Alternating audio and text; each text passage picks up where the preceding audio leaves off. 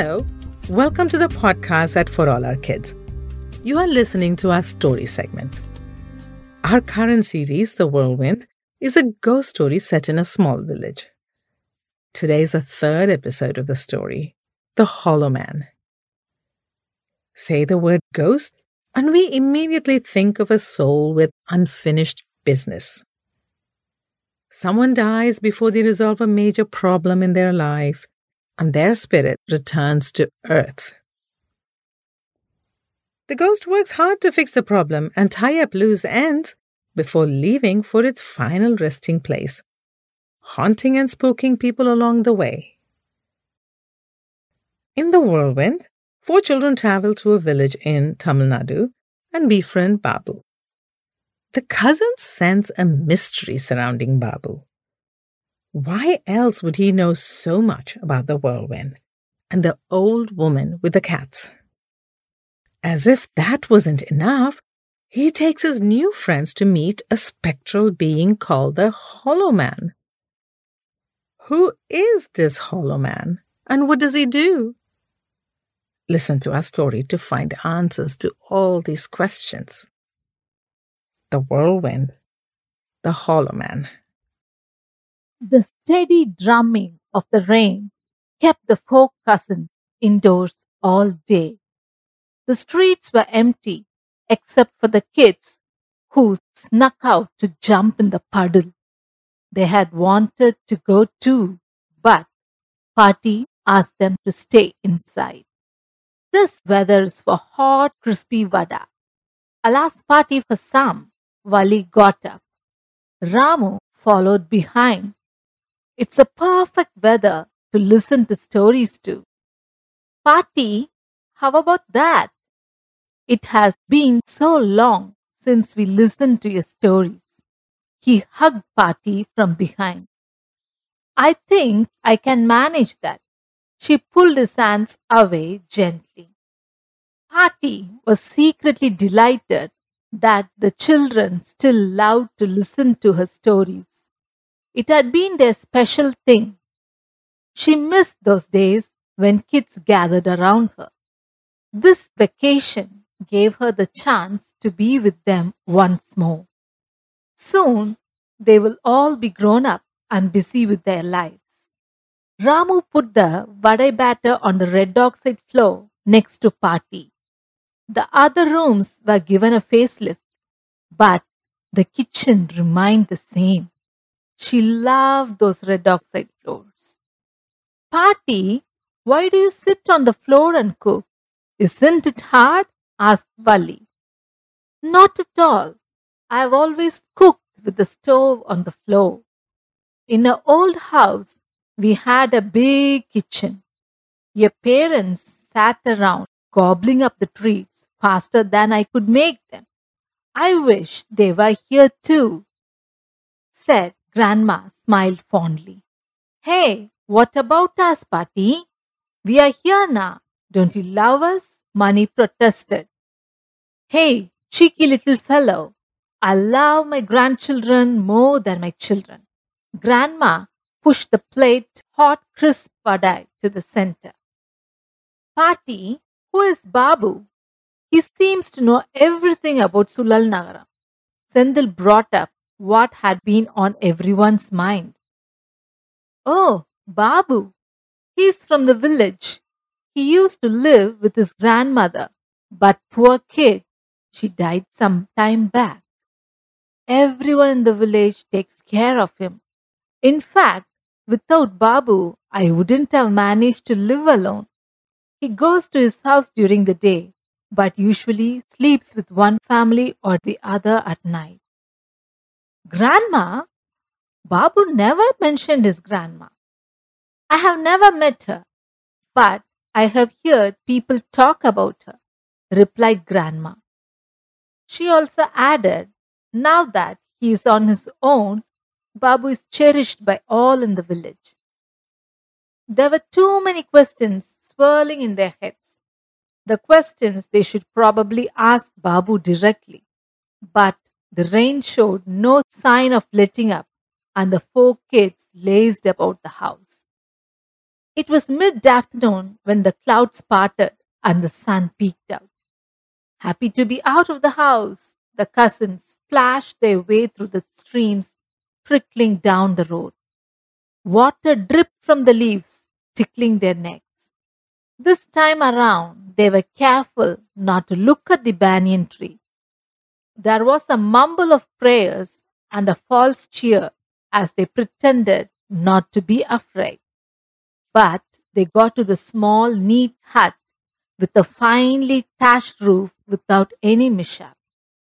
The place was quiet and no one answered their call. The border of brightly colored flowering plants lined the ground around the walls. The hum of the bees, the smell of the pollen, leaves dripping water. What a beautiful day, thought Valli. She walked to the back of the house. Babu was squatting by a pipe, washing his clothes. Hi, waved Valli. Looks like you're busy with your chores. You're very independent, aren't you? Oh, you guys, what a pleasant surprise. How did you manage to get here? Babu's smile did not reach his eyes. Pallavi auntie sent you some biryani. We thought we would hang out for a bit. Is that okay? asked Ramu. Yeah, of course. You're welcome. Did you see my garden? Babu's face softened as he looked at the garden. They could hardly miss it. It's lovely. You do your chores and you're good at gardening.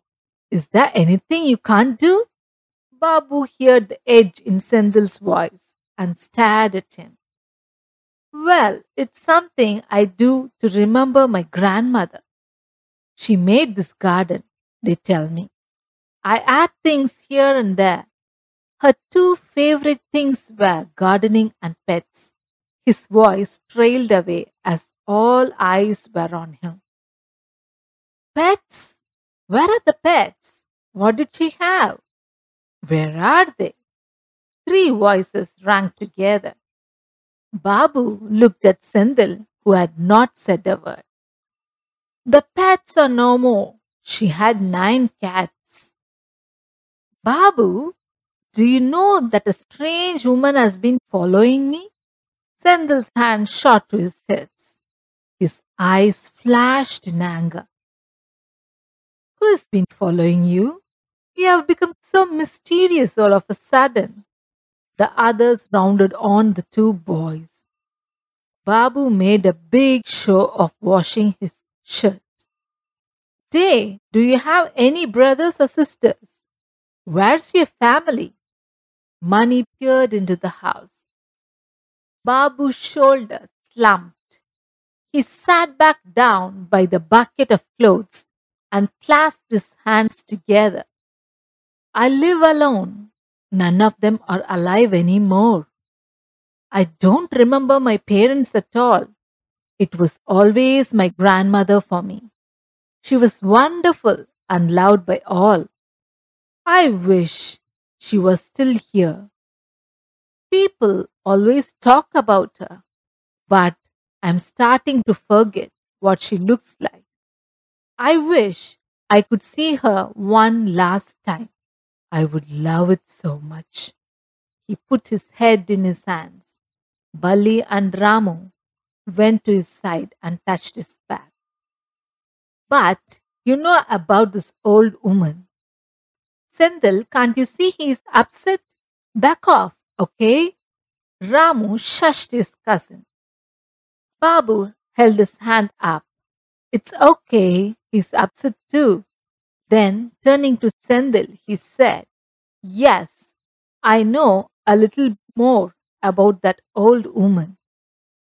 Water drops made dots on the ground as he spread the wet clothes on the nylon rope. Listen, I'll take you to a spot behind the banyan tree. It used to be my favorite place to play, but no one goes there much now. To that tree? No way. The roots and branches will swallow us. What if they pull us up in the air? We had the terrible experience not once, but twice. Ramu shuddered at the memories. Yeah, I heard, but if Senthil wants answers, that's where we'll find them. The hollow man will help us, said Babu. Hollow man?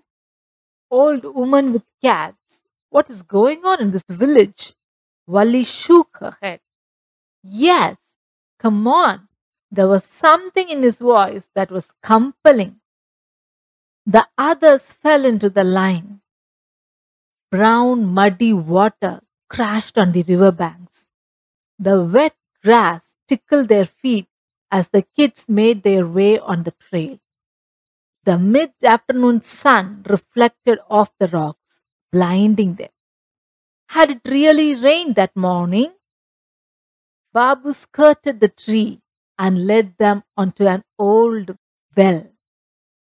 Valli and Ramu leaned on the wall but sprang back in shock. Why is it so hot? Didn't it rain here? Valli blew at her fingers. How had they missed the well the other times? The cousins made light talk to cover their nervousness. Senthil's knees trembled, but he hid it well. Hollow man, hollow man, Babu called out. Help us to pass safely.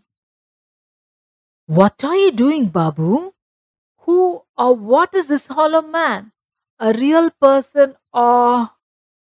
Babu put his finger to his lips and Senthil shut up. Somewhere a motorbike rumbled. Pat, pat, pat. It was coming from behind them. No, from the well. The trees shook and it rained leaves and twigs. The cousins stepped back and drew close together. Green fumes rose from the well, followed by a gooey, flat body through which the fields on the other side were visible. Its face, the slimy form, changed shape as it spoke.